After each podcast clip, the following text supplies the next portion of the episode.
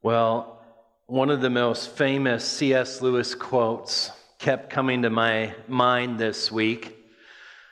Uh, you've probably heard it before, uh, but Lewis says if we consider the unblushing promises of reward, promises promised in the gospel, it would seem that our Lord finds our desires not too strong, but too weak. We are half hearted creatures, fooling about with drink and sex and ambition when infinite joy is offered us.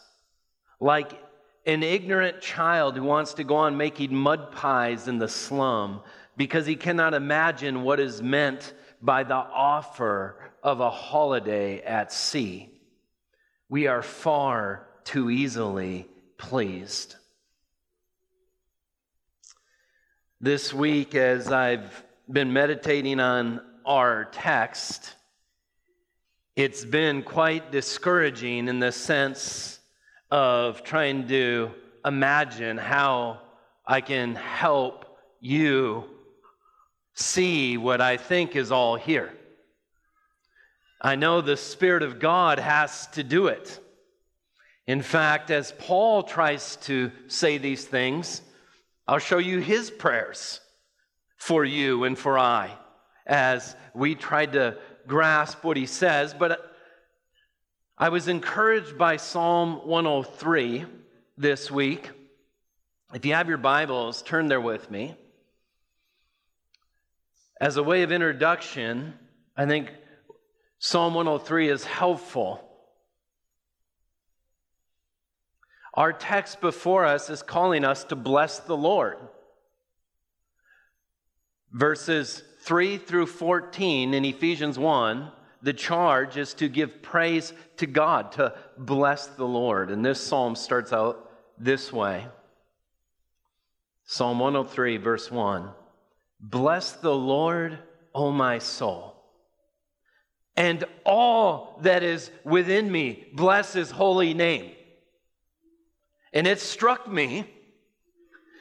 Normally, I would just read that first line and, yeah, bless the Lord and all that is within me.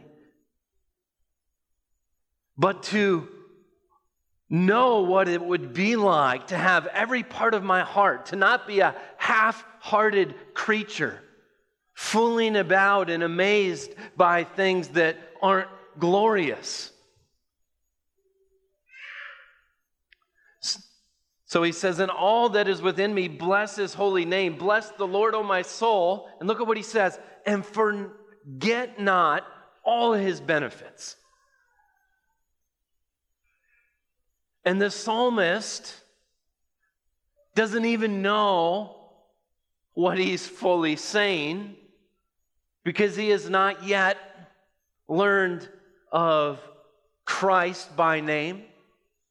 He doesn't know Jesus of Nazareth, that is the perfect image of the invisible God, the exact imprint of his nature that there's a new covenant in his blood. And so he says, Bless the Lord, O my soul. Bless the Lord, O my soul. Forget not all his benefits, who forgives all your iniquity, who heals all your diseases, who redeems your life from the pit, who crowns you with steadfast love and mercy. He crowns you with patient love. It's steadfast love and mercy. Who satisfies you with good so that your youth is renewed like the eagles. The Lord works righteousness and justice for all who are oppressed. He made known to the ways of Moses his acts to the people of Israel. The Lord is merciful and gracious, slow to anger, abounding in steadfast love. He will not always chide, nor will he keep his anger forever. He does not deal with us according to our sins, nor repay us according to our iniquities. For as high as the heavens are above the earth, so great is his steadfast love towards those who fear him? What if there's a limit to his love? What if it's high, but it stops? But the benefits we have a Lord that doesn't count our transgressions against us because of Christ. And so often we come on a Sunday morning, myself included, with half hearted hearts that aren't large enough, aren't alive enough, aren't hot enough to grasp, so that when great truths come, we've become numb to them. And I just commend the rest of this psalm to you. At the end, he starts telling the angels and everything and all creation to bless him.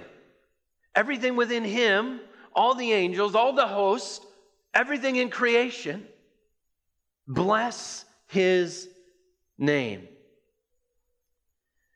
And I kind of feel a little foolish because at the beginning of the week, Scott said, You're probably going to cover verses uh, 3 through 14 in about three or four sermons. And I said, No, I'm going to do them all at once. They all hold together. At least I'm going to try to, I said. Well, little did I know that those verses that were in my lap are some of the richest, deepest, there's no way you can do it in one sermon. So this morning, we're going to do a flyover. We're going to fly over it. Now, one of the things, uh, tools that a hunter has at his disposal nowadays is a satellite image of exactly where you are on your phone. And when you get into deep ravines with trees and valleys and and, and, and you're not hunting in the plains of Aberdeen, South Dakota, it's real easy to get lost when you get in mountains or trees or forests. And what's helpful for the hunter is to study the land he's going into before he goes in, because it's not going to look anything like it once you get in there. And there's a sense where if we just jump right in without flying over these verses, we're going to get into the weeds of predestination and election. And we're going to get into the uh, wonderful work of redemption and restoration and revelation and inheritance and being sealed in the Holy Spirit.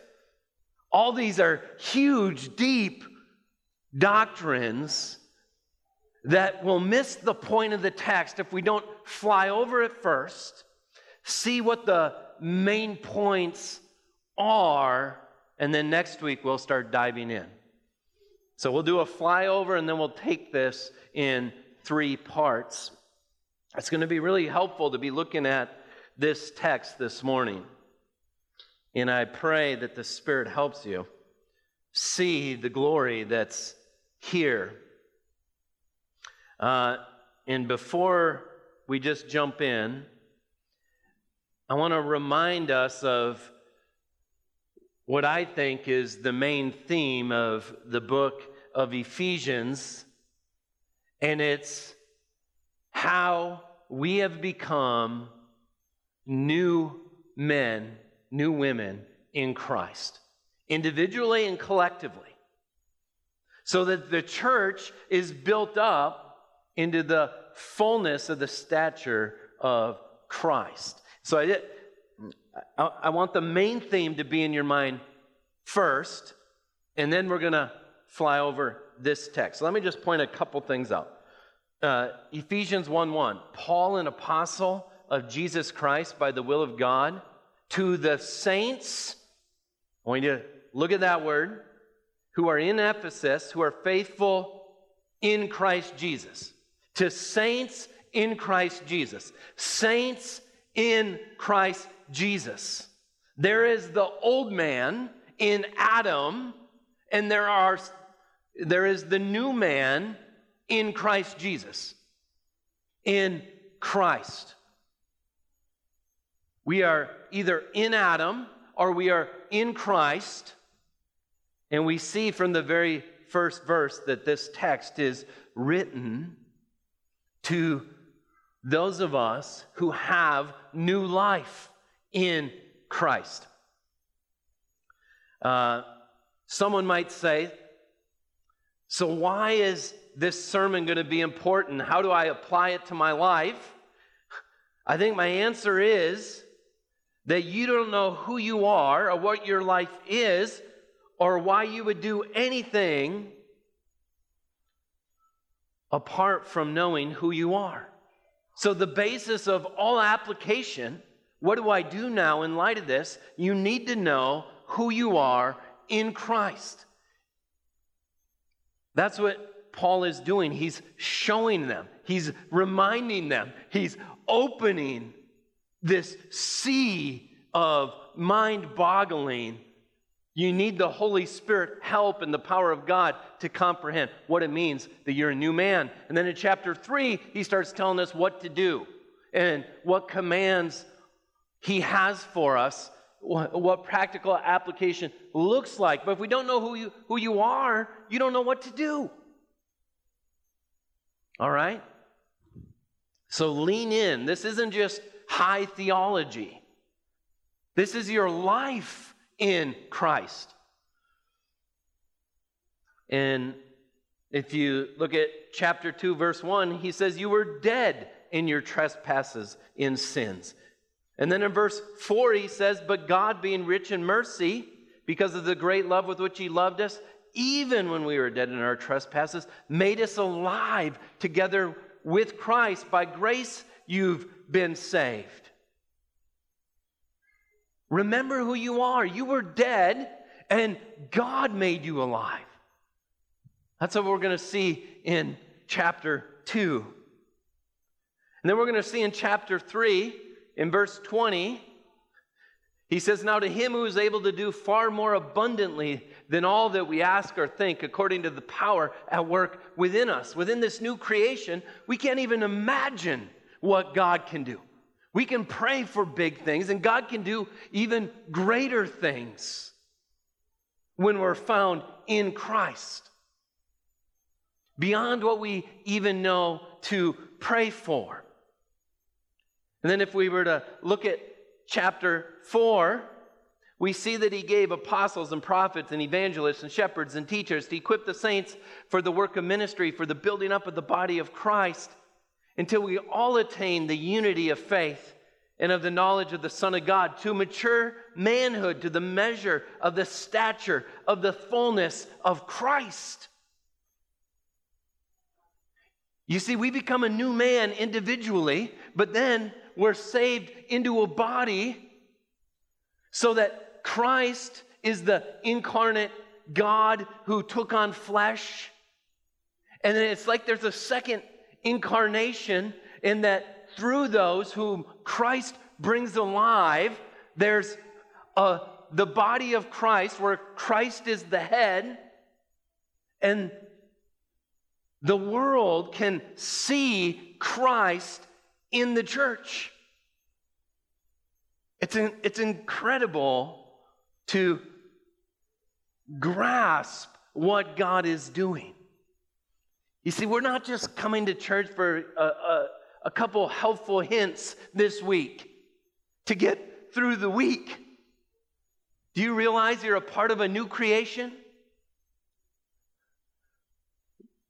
That took a miracle to bring about. It took the sovereign will of God and power of God and spirit of God and work of the Son to bring it about. And then we see when he starts to get practical, Ephesians 4:17, he says, Now to this I say and testify in the Lord that you must no longer walk as the Gentiles do, in the futility of their minds. They are darkened in their understanding, alienated from the life of God because of the ignorance that is in them due to their hardness of heart. They become callous, they've given themselves up to sensuality, greedy practice of every kind of impurity, but that is not the way you learn Christ, assuming you've heard about him and were taught in him as the truth is in Christ, to put off your old self, which belongs to your former manner of life, which is corrupt through deceitful desires, and to be renewed in the spirit of your minds, to put on the new self, created after the likeness of God in true righteousness and holiness. So, as he gets into the application, if you don't listen through chapter 1 and chapter 2 and chapter 3 as God tells you who you are in Christ, it's not going to make sense to put off the old self and put on the new self. You're not going to see how foolish it is. See, it's not just breaking a rule. Don't live like the Gentiles because they're immoral.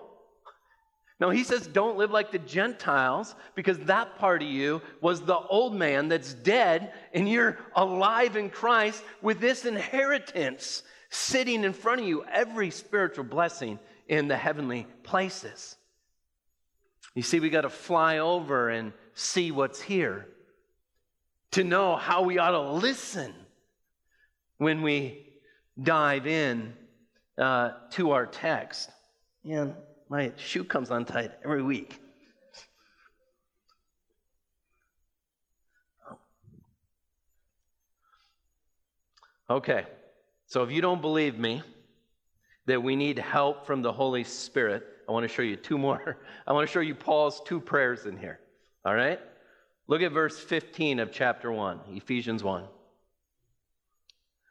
For this reason, because I've heard of your faith in the Lord Jesus, in your love towards all the saints, I do not cease to give thanks for you, remembering you in my prayers. And then what does he pray for?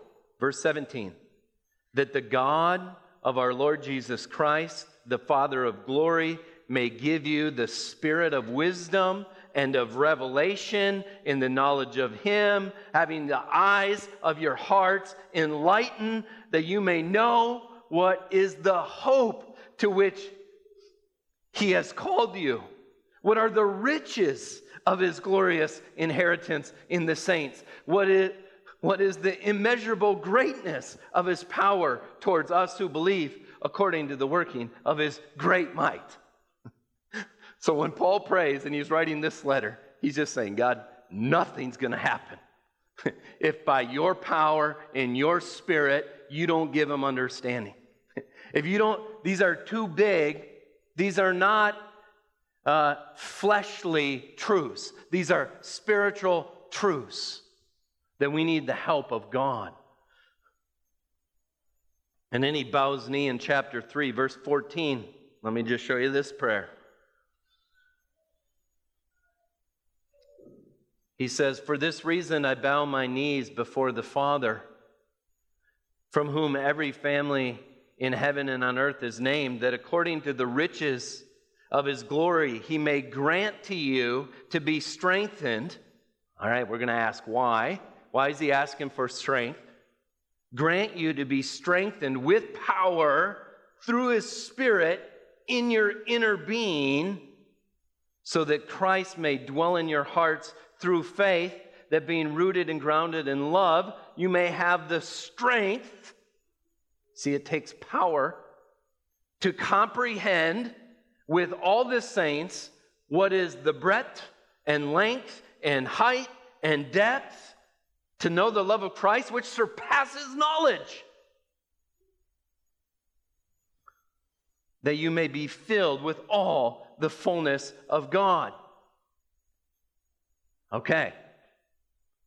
Now you see why I didn't strut up into the pulpit this morning with much confidence in anything I could do without God's Spirit helping us, God's power helping us meditate on and love and bring about worship in light of the salvation God's worked for us.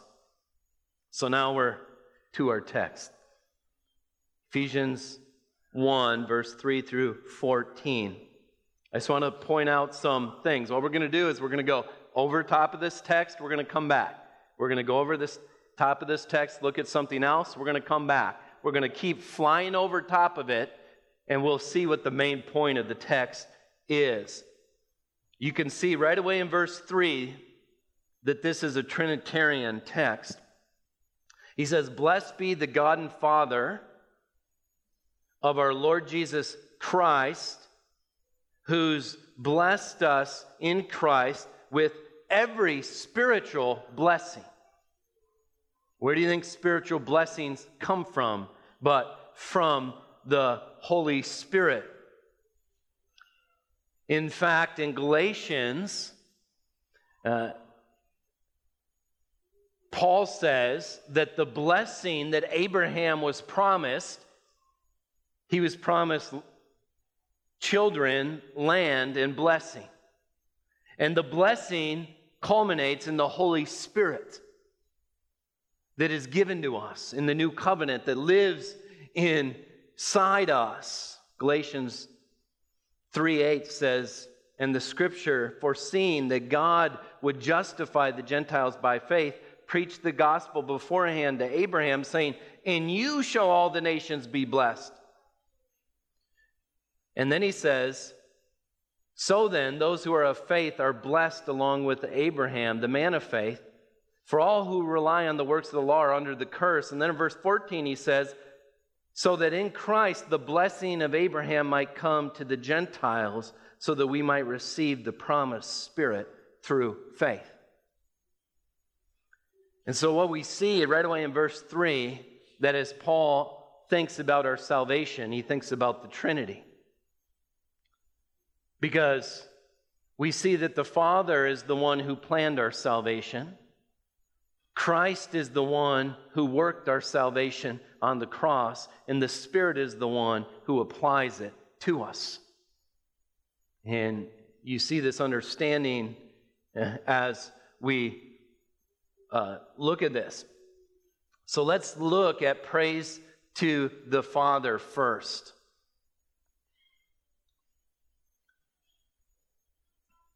Well, the, the, the first thing I want to point out is verses 3 through 6 is speaking to what God did in the past that worked our salvation for us. In, in God choosing us before the foundation of the world. So it's in the past we see the Father being highlighted here. And then we see how Christ's work in verses 7 through 12. We see the Son's work of redemption for us. And it's in the present tense in, in verse 7. In him we have redemption. Here's what God did in the past. Here's what we have now in Christ. And then we, we get to see the praise to the Holy Spirit in God's future work that He'll work through us in, in verses uh, 13 and 14. So there's this past, present, future nature of these verses. There's kind of the Father's work that seems to be highlighted, and then the Son's and then the spirits. So it's helpful as we fly over to see these things. Uh, now, as you look at your outline in your notes, uh, we're not going to dive into the specifics of the Father's work, Him uh, choosing us to be holy and blameless before Him and adopting us before the foundation of the world uh, in Christ. We're going to dive into that next week. And we're not going to dive into the redemption, restoration, revelation, inheritance in Christ. I just want you to see how this flows. So let's first see that the main point of this passage is that we worship Christ or that we worship God. All right? If, if we look at this text, what we see is the subject of almost every verb is God acting. So God's the one who's acting. And the point of this text is to praise God. And so it makes sense that he points out that God is acting and working in our salvation. Uh, we see it in verse 3 Blessed be the God and Father of our Lord Jesus Christ, who blessed us. It, it, it's God who blessed us. In verse 4, He chose us. In verse 5, He predestined us. In verse 6, He blessed us. In verse 7, He, uh, we have redemption through Christ and the forgiveness of His trespasses according to the riches of His grace. Uh, verse 8, He's the one that lavished upon us this grace. In verse 9, He's the one that set forth uh, the mystery. So revealed it to us so we can understand the gospel. Verse 9, making known to us uh, the mystery of his will. Uh, in verse 10, he's the one that unites all things in him. In verse 11, uh, he's the one, it says, uh, according to the purpose of him who works all things. God is the actor, God is the worker. Paul is not emphasizing our role at all. Paul is emphasizing what God has done. He will get to what we must do, but what we must, first must see is what He has done. Uh,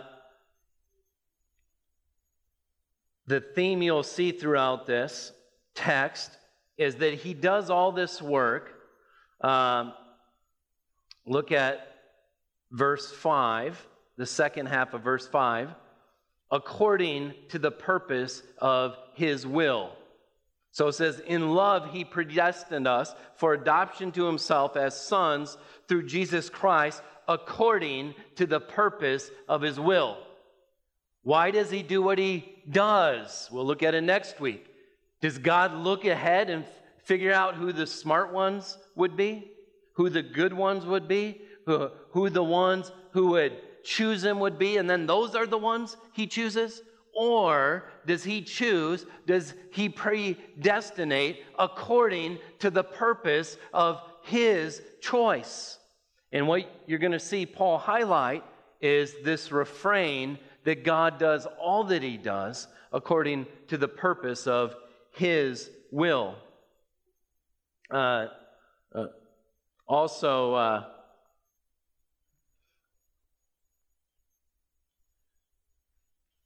We see this in verse 9. Uh, in, in, verse 7, it says, according to the riches of his grace. In verse 9, it says, or, according to his pur- purpose, which he set forth. So, what we see is that we ought to worship God and praise God because he chose us. Now, there's all sorts of questions we could ask. Why did he choose us? It wasn't because we were good. It wasn't because we were better. Why didn't he choose everyone?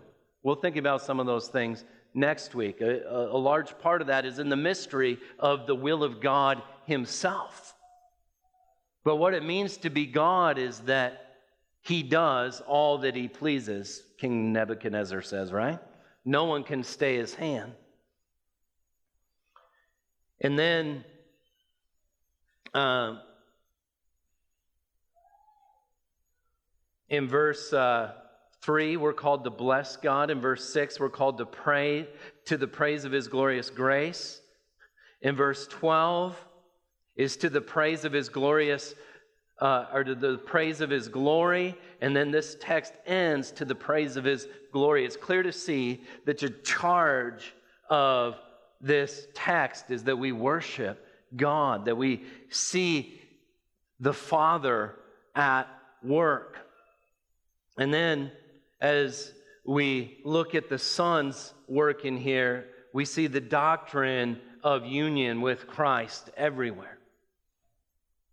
So, all that the Father does for us, He does for us in Christ. Paul says in 2 Corinthians 1:20, "For all the promises of God find their yes in him." If God ever gave you a promise, it's answered in Christ. He's never done anything good for you outside of Christ. That is why we utter through him, or that is why through him we utter our amen to God for his glory. It is in Christ. In Philippians 3, Paul says this But whatever gain I had, I count as loss for the sake of Christ. Indeed, I count everything loss because of the surpassing worth of knowing Christ Jesus, my Lord. For his sake, I suffered the loss of all things and count them rubbish in order that I may be, gain Christ and be found in him. Paul says the most important thing in my life is that I know Christ and that I be found in him. When you're found in Christ, it's like being in the ark when God's wrath is poured out on the earth. It is being saved from the wrath of God. Every good thing God is to us he is for us in Christ. So let's just read through our text, see if we can see this. He says, Blessed be the God and Father of our Lord Jesus Christ, who blessed us in Christ. There's union with Christ. When you read your New Testament, you have to see this. You have to know this.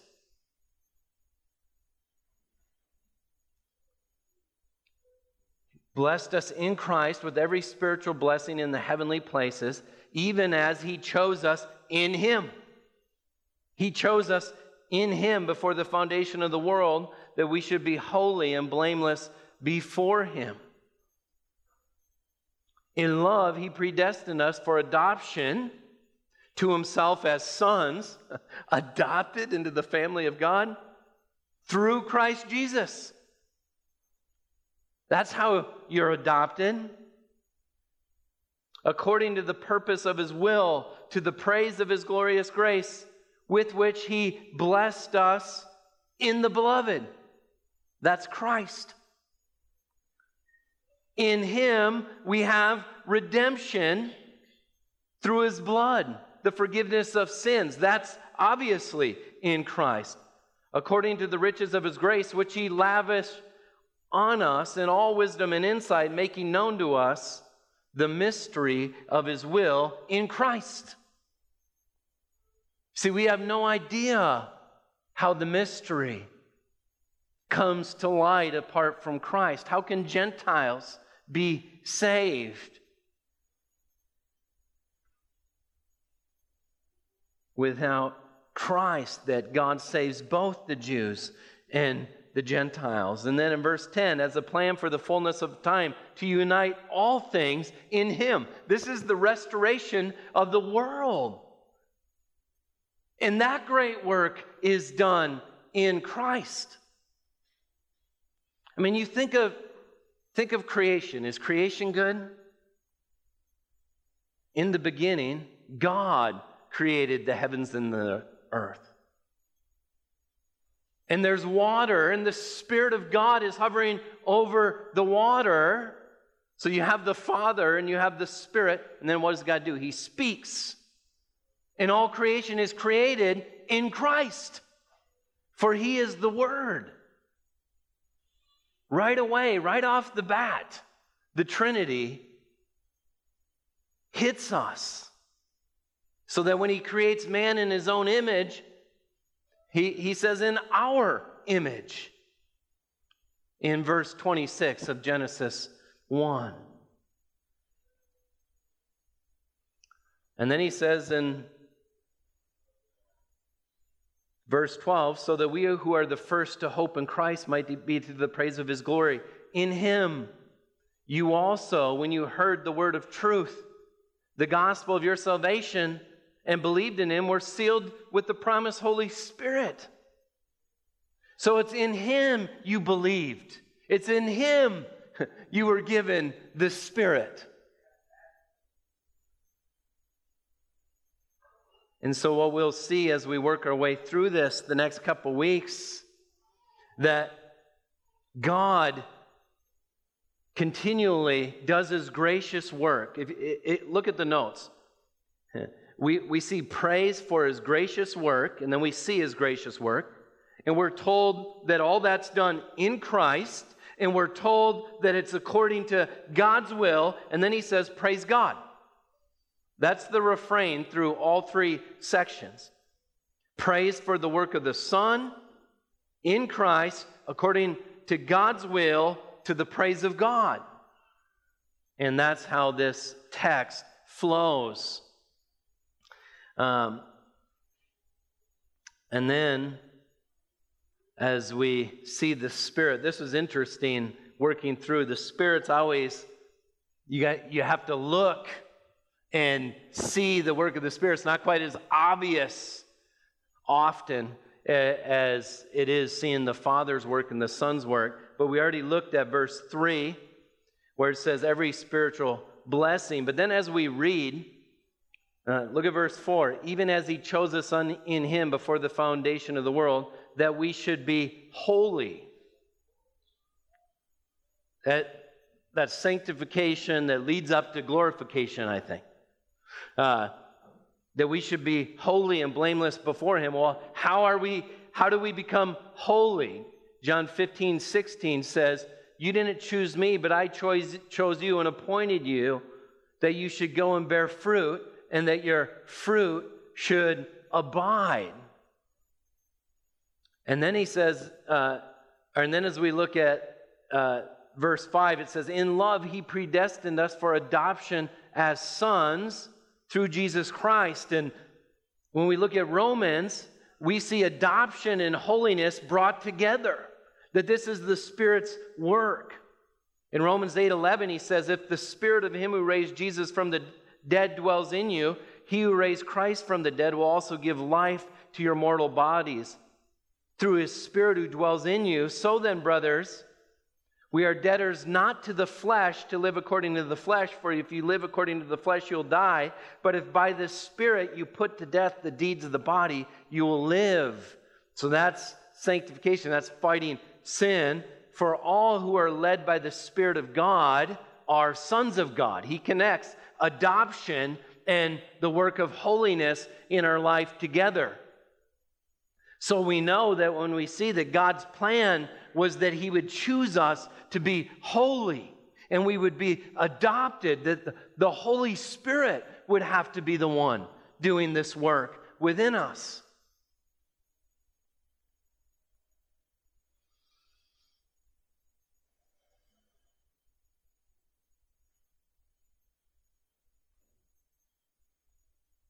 And then in verse 8, it says, Which he lavished on us in all wisdom and insight, making known to us the mystery of his will. Well, we're told all throughout the New Testament.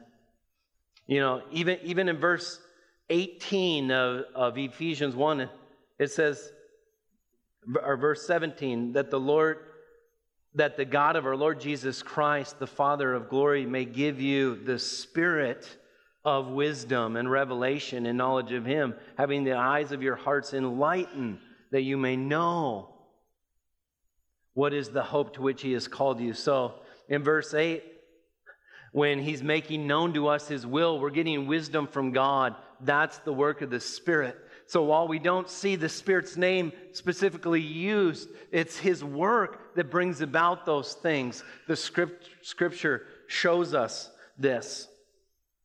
This is, it, it dawned on me. It was really frustrating because you want to you want to get an outline that's just crisp and clear. It's like, here's the Father's work. Here's the Son's work. Here's the Holy Spirit's work. And then I get so excited because I see that in the text.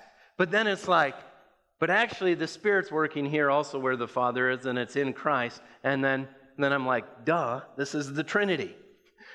you can see distinction between them. You can, you, can, you can see them doing different things, but yet they can never be separated from one another, being of the same essence. So, of course, my stupid little outline isn't going to be quite as crisp or as clean. But what happens is the Trinity flies out in every category.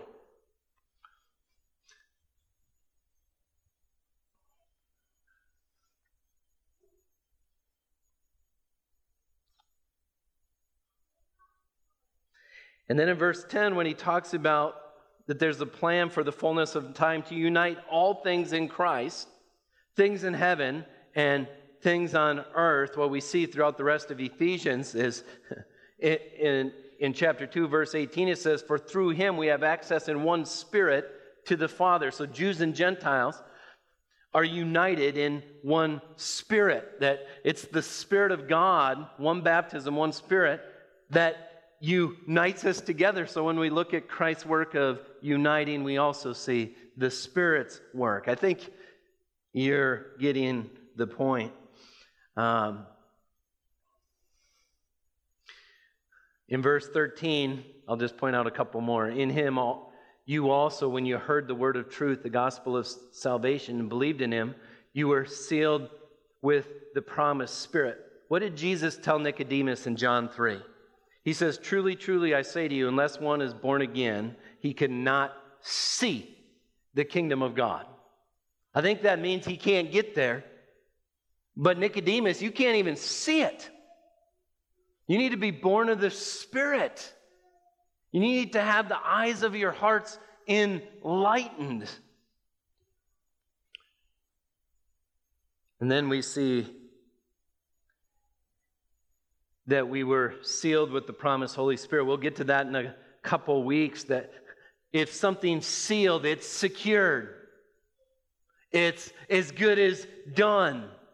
And the Christian who has the Spirit of God inside them, crying, Abba, Father, it's our guarantee that all these spiritual blessings, this inheritance that God predestined for us in Christ before the foundations of the world, it's as good as done.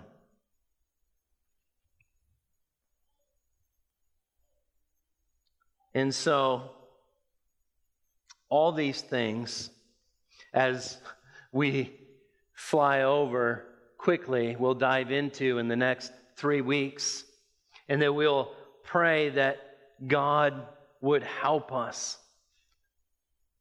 meditate on, be amazed by.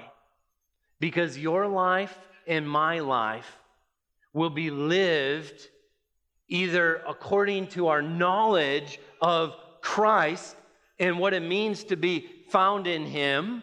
To whatever degree we know that and are thinking about that, we'll live in the new man according to the power of the Spirit. And to whatever degree we forget that, You'll live according to the flesh, in your own wisdom, in your own insight.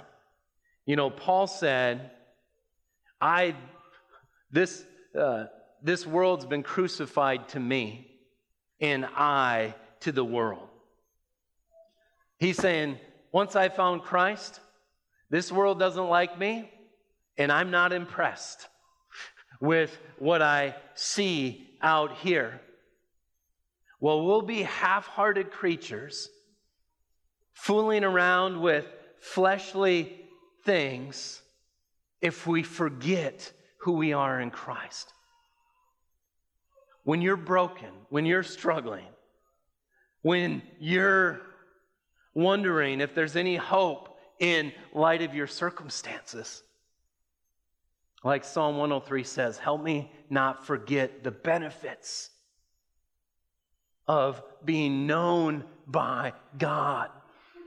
And then pray like the psalmist.